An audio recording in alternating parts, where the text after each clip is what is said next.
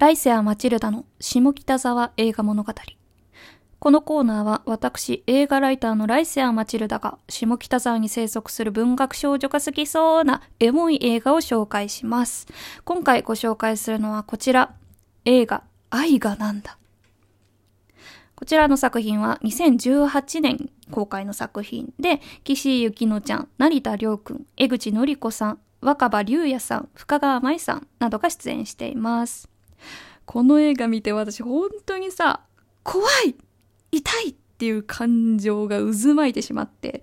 なので今回は私が怖い、痛いと感じたポイントを中心に、まあ映画の感想を語っていきたいと思います。まずは愛がなんだのあらすじから。恋愛依存気質のアラサー OL 山田照子は知り合いの結婚式で偶然出会った田中守という男に続婚である。守と出会ってから公私ともに守優先の生活を送る照子。照子は守の家に泊まって彼とセックスはするが、未だに守の彼女には慣れていない状況だ。それどころか守は自分に尽くしまくる照子を重いと感じ始め、彼女と距離を置くのだった。あつまりね、平べったく表現すると、恋愛依存気質の頭お花畑女子が無自覚ナルシスト遊び人男子に恋しちゃうというお話です。ただこの作品、群像劇でもあるので、テルコと守以外の人間模様も描かれています。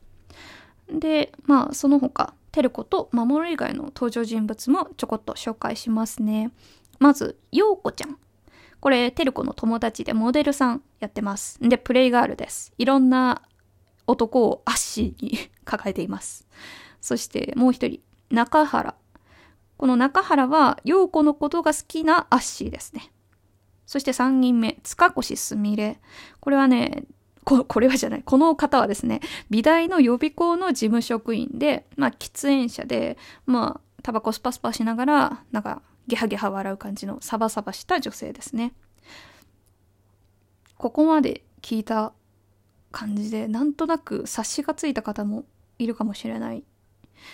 この作品はですね、登場人物誰も報われる恋愛してないんですよ。どういうことかと言いますと、テルコは守のことが好きなんですけど、守はすみれさんのことが好きなんですよ。で、中原は陽子のことが大好きだけど、陽子は中原のことを都合のいい男としか思ってないんですよ。陽子他にもアッシーがいるし、最近は仕事先の男といい感じらしいし。うん。だから、地獄なんですよね、この映画。誰も報われない。ただこの地獄をこう、旗からこう、眺めて、うわー、地獄だーって思いながら見るのが楽しい映画なんですよね。うん誰に感情移入するかによっても楽しみ方が変わると思います。はい。じゃあね、次に私が愛がなんだが怖いと感じた理由、怖いと思ったポイントについてお話しします。いや、いっぱいあるんだよな、怖いと思ったポイント。いやー、ん、二つくらい言おうかな。まず一つ目、テルコが守に依存しすぎて会社をクビになる。はい。これマジなんですよ。なんか仕事中も守から連絡来てないか携帯いじりまくりで会社のね電話が鳴っても出ないとかそういうことしちゃうのがテルコなんですよ。で二つ目恋愛運が下がるとまずいからしばらく新しい仕事探さないって素で言っちゃうテルコ。これもマジなんですよ。なんか恋愛運と仕事運って反比例してるらしいじゃんみたいな感じでおかしな持論を話すんですよ、テルコは。だから、無職になっちゃったんだけど、仕事探さないんですよ、テルコ。これ結構個人的に、あ、めっちゃ怖いって思いました。だからこの通りね、この作品のヒロインのテルコってめちゃくちゃ恋愛依存気質なんですよ。守が風邪ひいた時とかも飛んでくし、守に今日仕事休んじゃえばって言われたら休んじゃうしっていう。まあ、ここまで聞くとさ、あ、なんかめっちゃ尽くしちゃうんだねとか、めっちゃ守のこと好きなんだねとか、なんか恋は盲目だねとか、そういう感想を抱く人もいると思います。まあ、それだけで話済むんだったらいいんだけど、原作読んでみたら結構真面目にテルコやばくて。原作では守が働いてる会社の周辺をテルコが徘徊するっていうシーンがあるんですよ。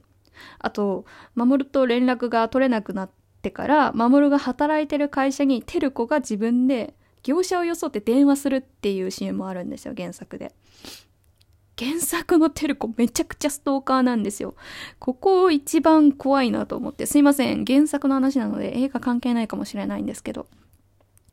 いやー、確かに好きな相手と連絡取れなくなったりしたら不安だけどさ、そこまでやっちゃうかいって個人的にはちょっと引いちゃいましたね。まあ、あとは何だろうな、一番怖いなって思ったとこ。テルコが一番怖いなと思ったのは、あの、客観視できてるのにやめられないって部分なんですよね。これも原作の話になっちゃうんですけど、テルコって結構自分のこと客観視できてるんですよ。私がもし他人なら私みたいなやつ軽蔑するわとか、まあ仕方ないよね、こんな女、何だと、なんかダメなやつだと思われてもしょうがないよね、みたいな感じで自分のことを俯瞰する文章が原作では出てくるんですよ。だから別にテルコってもう守のことが好きでもう周りが全部見えないもう一直線じゃなくってもう周りから自分が浮いてるのも知ってる。やばいやつって思われてるのも知ってる。でもやめられない。ここがテルコの一番怖いところだなって個人的に思いました。はい。続いては愛がなんだが痛いと感じた理由と痛いと感じたポイントをお話ししますね。本当愛がなんだにはさ、いろんな痛いが詰まってるんですよね。例えば、報われないのに、守るに尽くし続けるテルコとか、その様子を見て、ああ、胸が痛いなとか、あるんですよ。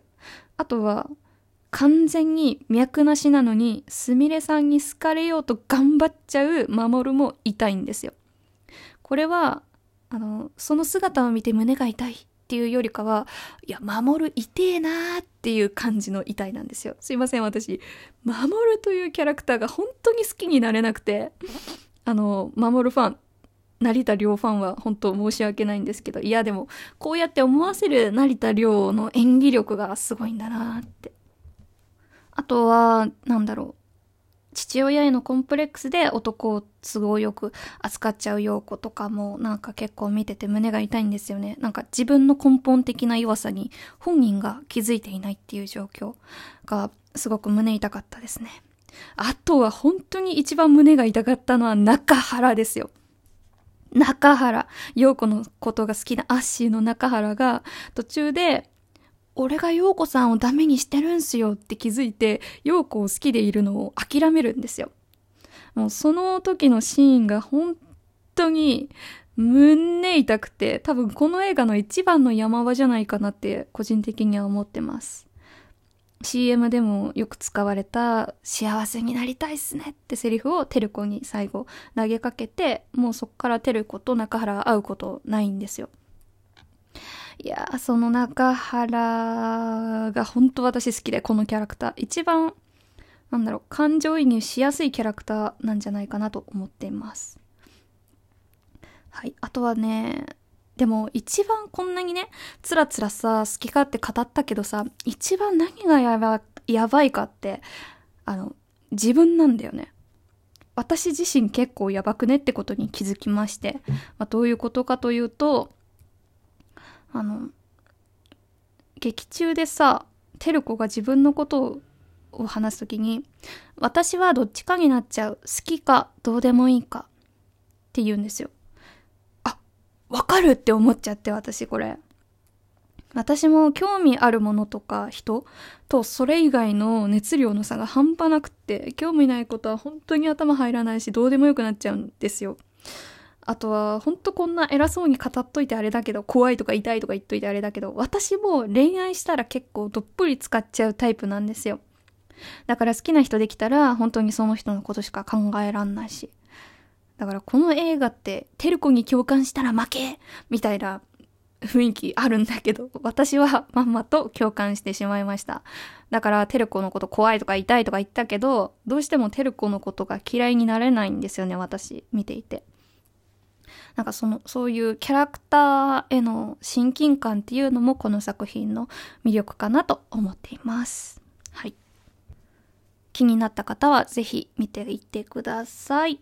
それでは残りの時間で、ラジオトークに届いたアイテムとお便りをご紹介します。まずは、ラジオネーム、ネイビー、アット、最近はネビさんからいただきました。美味しい棒2本、ありがとうございます。はい。あとは、お便りも届いていたので、紹介します。ラジオネーム、ゆうさんから。はじめまして、シャープ5の推し語りの回聞きました。満島さんめちゃめちゃ好きです。カルテットのすずめちゃん最高でしたね。あと、満島さんの歌うファイトも演劇的で好きです。岸井ゆきのさんも舞台で見かけてから顔とお名前覚えました。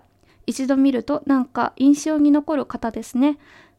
突然過去の投稿に失礼しました。今初めの方からちょこちょこ聞いていってます。ということでコーヒーの微糖を添えていただきました。ありがとうございます。そう、シャープ5で私、推しをたくさん一旦紹介させていただいたんですよ。まあ、その中で好きな女優さんは満島ひかりさんと岸井ゆきのさん。この岸井ゆきのさんはこの愛がなんだでテルコを演じた女優さんです。いや、めちゃくちゃなんだろう、特別すっごい美人じゃないんだけど、なんか覚えちゃう顔立ち、印象的な顔立ちなんですよね。本当演技もさ、すごくナチュラルだから、なんかドキュメンタリー見てるような気分になりましたね。愛がなんだを見ていると。もちろん満島ひかりちゃんのカルテットめっちゃ好きです。すずめちゃんの時の満島ひかりちゃんが一番好きです。はい。ということで、すごい同じ趣味を持った方からいただい、お便りいただけてすごい嬉しいです。ということで皆さんも何か紹介してほしい映画とか、あの、好きな女優さんなどいたらお便りで、あの、ください。ということで今回はここまで。ありがとうございました。次回も聞いてみてください。バイバイ。